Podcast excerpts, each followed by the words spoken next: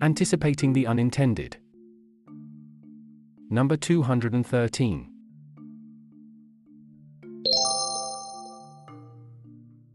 India Watch Number 1 of Protests and Perfect Tricks. Insights on issues relevant to India.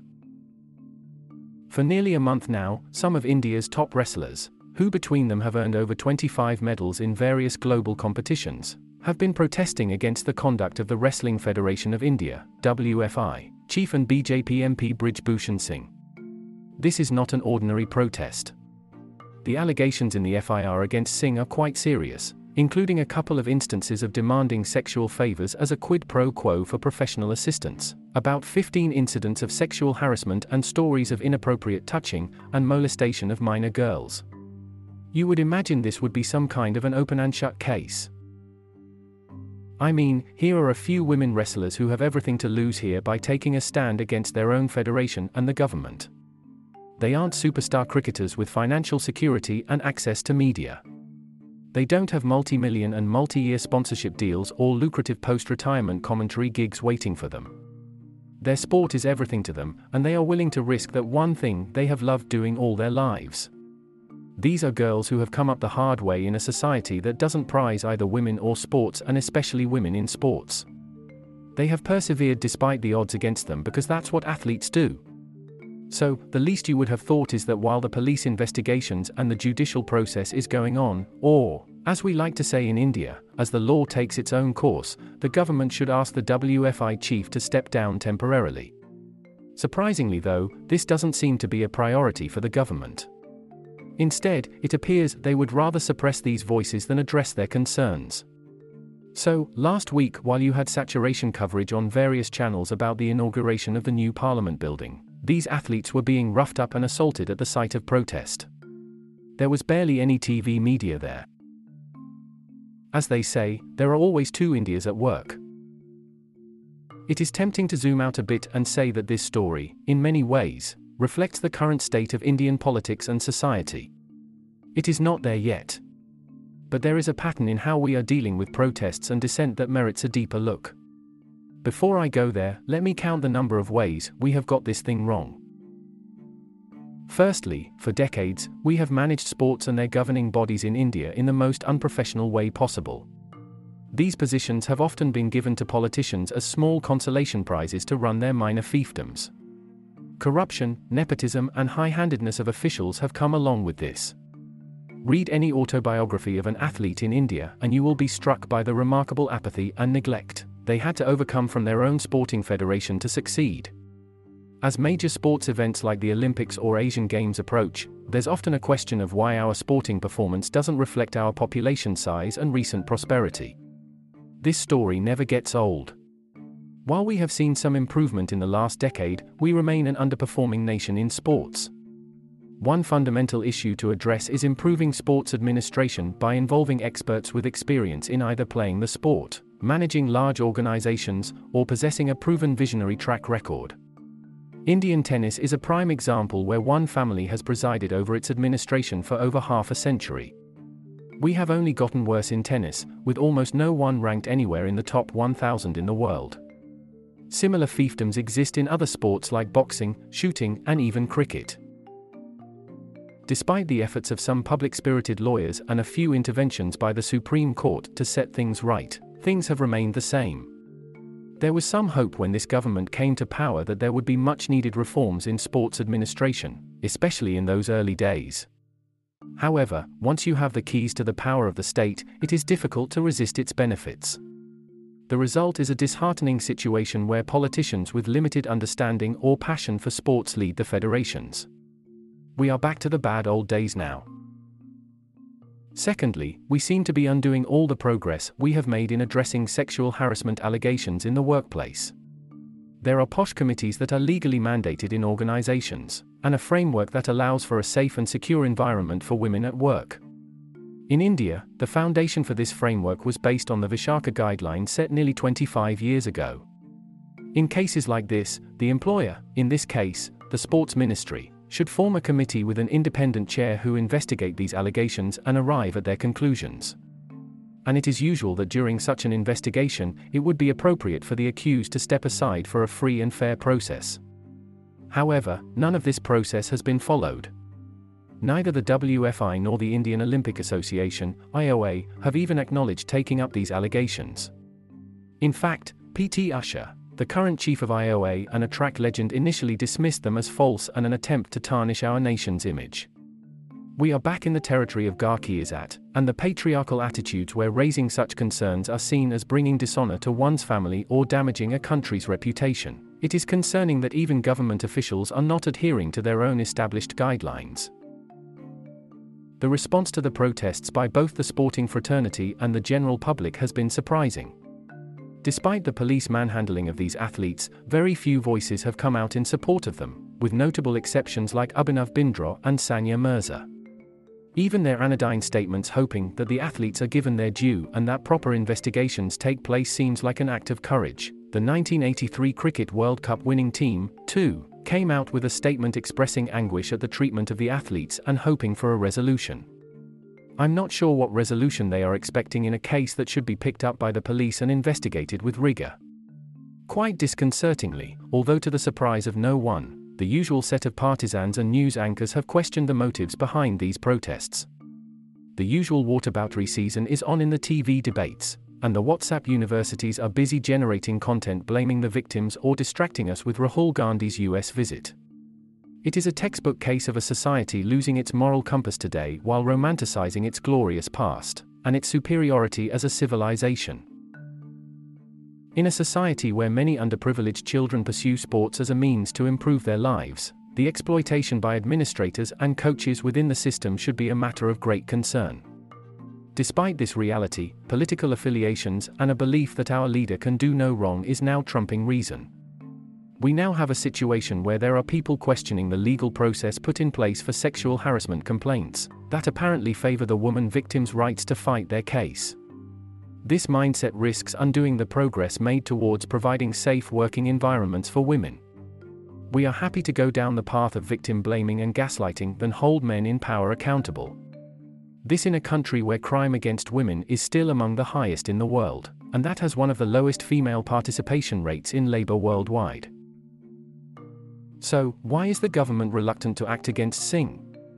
Based on the track record of how it has handled previous protests, there are three possible explanations for this behavior.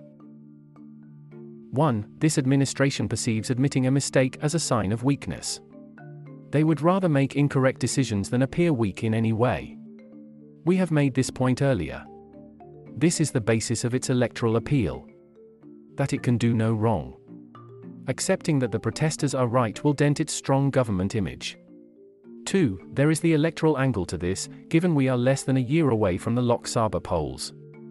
Brij Bhushan Singh's influence in the Ayodhya Gonda region cannot be ignored. He or his family members have won elections there for over three decades, regardless of their party affiliation. His ability to switch allegiances while maintaining electoral success suggests a ground network that doesn't depend on a party for success. While the BJP is on a strong wicket for winning 2024, it doesn't want to risk failure, especially in UP. This calculus might still turn if the recent mobilization of the local Jat communities and Khap panchayats to support the wrestlers becomes stronger. This shift may transform the protest into something more politically relevant, as it happened with the farmer protests. I don't think I had imagined a day when the Khap panchayats would be seen as advocates of women's rights. But we are there. The third explanation lies in the ruling party's deeper understanding of social undercurrents, which they believe represent the silent majority's views. This covers issues like women's liberation, and how India has imitated Western liberal guidelines that aren't compatible with our civilizational values. They would like to believe that a sizable portion of Indian society may support a pause on liberal issues, especially relating to women's freedom. I'm not very sure if this is an accurate assessment, but it doesn't hurt to be politically ambiguous on this. At a broader level, this is also about how we see protest or dissent in these times. It is intriguing how easily people trust the state despite the weight of history against it, while distrusting the protesters who have a grouse against the powerful. This is an odd inversion that seems to have arisen because our collective sense of self worth and pride are now closely intertwined with our perception of how well the state performs. So, questioning its actions or motives can be seen as an attack on the collective self worth. It is an almost perfect trick. India Policy Watch Number 2 Beyond Isomorphic Mimicry. Insights on burning policy issues in India. South Korea became a manufacturing and technological superpower riding on industrial policies that backed chaebols, large domestic business conglomerates, so why shouldn't India do this too? Technological upgradation of Chinese companies happened because of the party state's policies of forced technological transfer, also known as trade markets for tech, TMFT. India should adopt this approach as well. France has banned short-haul flights to counter climate change. India should follow this lead and impose green taxes on air travel if not a full ban. Amsterdam has bicycle tracks and Bogota has bus rapid transit, BRT, so should Bengaluru. I'm pretty sure you have come across similar arguments. Not just people outside the government, policymakers and career analysts can also be found making arguments of this nature. Now, it's easy to ridicule these points of view as isomorphic mimicry, what Andrews, Pritchett, and Woolcock define as the tendency of governments to mimic other governments' successes, replicating processes, systems, and even products of the best practice examples. A key technique of successful failure that perpetuates capability traps in development. My instinctive response to such arguments is similar. However, I now think that we need to go one step beyond and ask why are we prone to committing isomorphic mimicry? What makes us seek refuge in it? This post is an attempt to answer these questions. The fundamental reason behind such arguments is a mental model that imagines public policy as a deterministic process where heroic policies can quick solution us out of trouble. It is this assumption that we must rethink in order to avoid isomorphic mimicry. Here's why. To begin with, we need dollops of humility. Forget quick solutions, we don't even know all the variables that impact major public policy processes.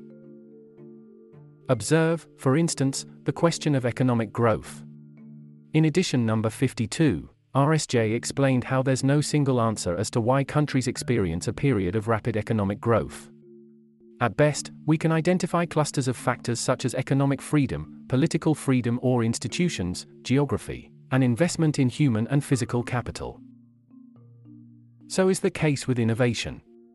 Over the last few months, I tried to understand the reasons behind China's strides in innovation and technology upgradation. The more I read about it, the more it became clear that forced technology transfer, IP theft, or industrial policy alone cannot explain the transformation. At best, I could come up with the explanation that China's innovation is a combination of fundamental factors and proximate factors. The fundamental factors were a capable workforce, technology transfers, and state focus on innovation. The proximate factors such as forced technology transfer, IP theft, specific government policies, and selective protectionism have, at best, played a cameo role. So is the case with urbanization. We have some good hypotheses about why certain sectors spatially organize into concentrated clusters, but we don't know for sure what would it take to make a successful new city. We can identify some fundamentals, but it's difficult to create a pathway. These three examples illustrate the need to adopt a different mental model to think about public policy. One such frame is complexity theory.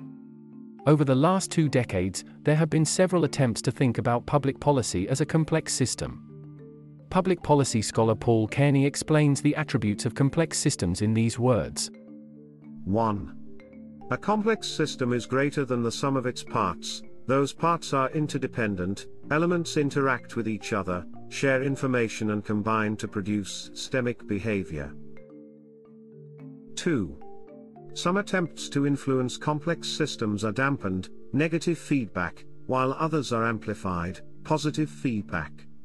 Small actions can have large effects and large actions can have small effects. 3. Complex systems are particularly sensitive to initial conditions that produce a long-term momentum or path dependence. 4. They exhibit emergence, or behavior that results from the interaction between elements at a local level rather than central direction. 5. They may contain strange attractors or demonstrate extended regularities of behavior which may be interrupted by short bursts of change. From Paul Cairney's post on his ever excellent blog. When applied to public policy, this complex system mental model gives us a few axioms. Policy ingredients, not policy recipes. The complex system lens shows us that it is futile to obsess about deriving policies using best practices from another country or city.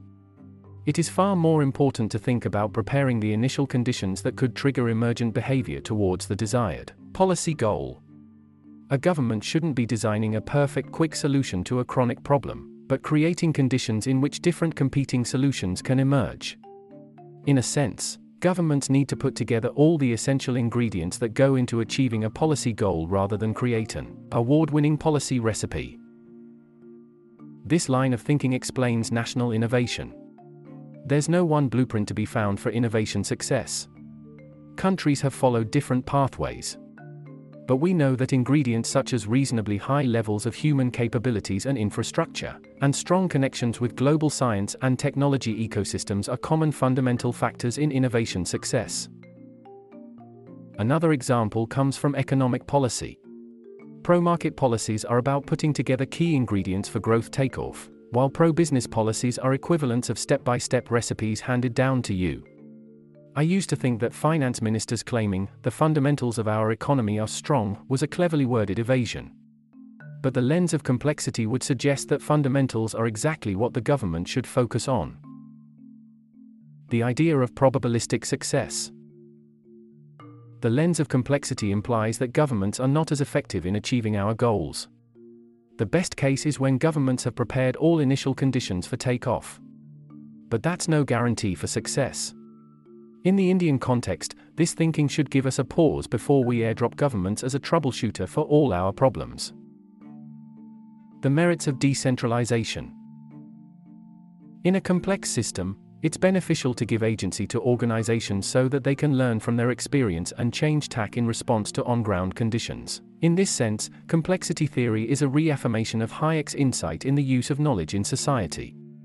Individuals and, by extension, Markets are in a better position to experiment and display different emergent behaviors than centrally engineered solutions from the top. Hope, not analysis paralysis. Complexity can at once be liberating and shackling. The insight that there are no perfect policy recipes can drive us into an analysis paralysis mode, leading to dejection and disillusionment. But the knowledge that given the right conditions, Emergent behavior can spring up unexpectedly gives a reason for hope and provides a new meaning to perform your duty but do not expect the fruits of your labor. P.S. The complexity theory mental model holds promise in public policy, but at present, there are far more questions than there are answers. India Policy Watch Number 3 Why this Kolaveri with Assembly? Insights on burning policy issues in India. I like the richness of the debate on the Production Linked Incentive Scheme, PLI, for electronics manufacturing. Last week, Economist and former RBI Governor Raghuram Rajan questioned the government's self congratulatory messages on mobile exports using these words. It turns out that very little apart from assembly is done in India, though manufacturers claim that they intend to do so in the future. So, India imports much of what goes into the mobile phone, and when we correct for that, it is very hard to maintain that net exports have gone up. Some of you readers might recollect that we have regularly critiqued the electronics PLI since its inception. Our first post about it was written in November 2020. So, it shouldn't surprise you that we agree with this recommendation. The government should undertake a detailed assessment on how many PLI jobs have been created, the cost to the country per job, and why the PLI doesn't appear to have worked so far before extending it to other sectors. That said, I have several questions about the analysis. First, I was surprised that one of the criticisms in the note is that it is entirely possible that we have become more dependent on imports during the PLI scheme, on account of increased imports of mobile phone components for assembly in India. It is well known that imports of subcomponents will keep increasing as we scale up assembly in India for a few years, until local substitutes come up, as they did in China and Vietnam. Moreover, as we wrote in edition number 185, China and Vietnam witnessed a decrease in the domestic value added per unit of demand when they began assembling mobile phones. Companies preferred to import components, assemble, and then export them. Only after their electronics exports had achieved global scale did the two countries target local content addition. And hence, we shouldn't expect quick gains in the Indian case as well. Only after the assembly in India achieves some scale will local suppliers come up. In the Apple ecosystem, for instance, the final assembly testing and packaging FATP units run by the likes of Foxconn are the key nodes. Once they take root, it's in their self interest to develop a local supplier ecosystem to meet the unsparing demands of their product launch cycle. Curiously, a terrible way for governments to reduce the import of components is to raise import tariffs further, a solution that the authors of the note would vehemently disapprove of. Second, the note proposes that India should make its own chips. Manufacturing chips will help reduce the import bill, and that's where the government's semiconductor strategy comes in. However, the path to making a complicated leading edge processor chip will perhaps take two decades. And to get there, the government would, in turn, need more pleas and upfront capital investment in fabs. In fact, we should expect higher chip imports from China over the next decade until we have a semblance of chip manufacturing done here. Importing cheap chips from China is not a vulnerability. In sum, I don't see a rise in imports of components as an indication of the failure of the PLI, just as I don't interpret the rise in mobile phone exports alone as an unqualified success. Homework Reading and listening recommendations on public policy matters. Links available on screen. 1. Chapter don't miss this chapter on isomorphic mimicry. An old classic. 2. Podcast. On Puliyabaazi, Mr. Modavan of PRS Legislative Research discusses all things Parliament. The part where we discuss the impending Lok Sabha constituency delimitation threw up a few interesting alternatives. 3. Blog. Paul Cairney's long running blog Politics and Public Policy is a must subscribe.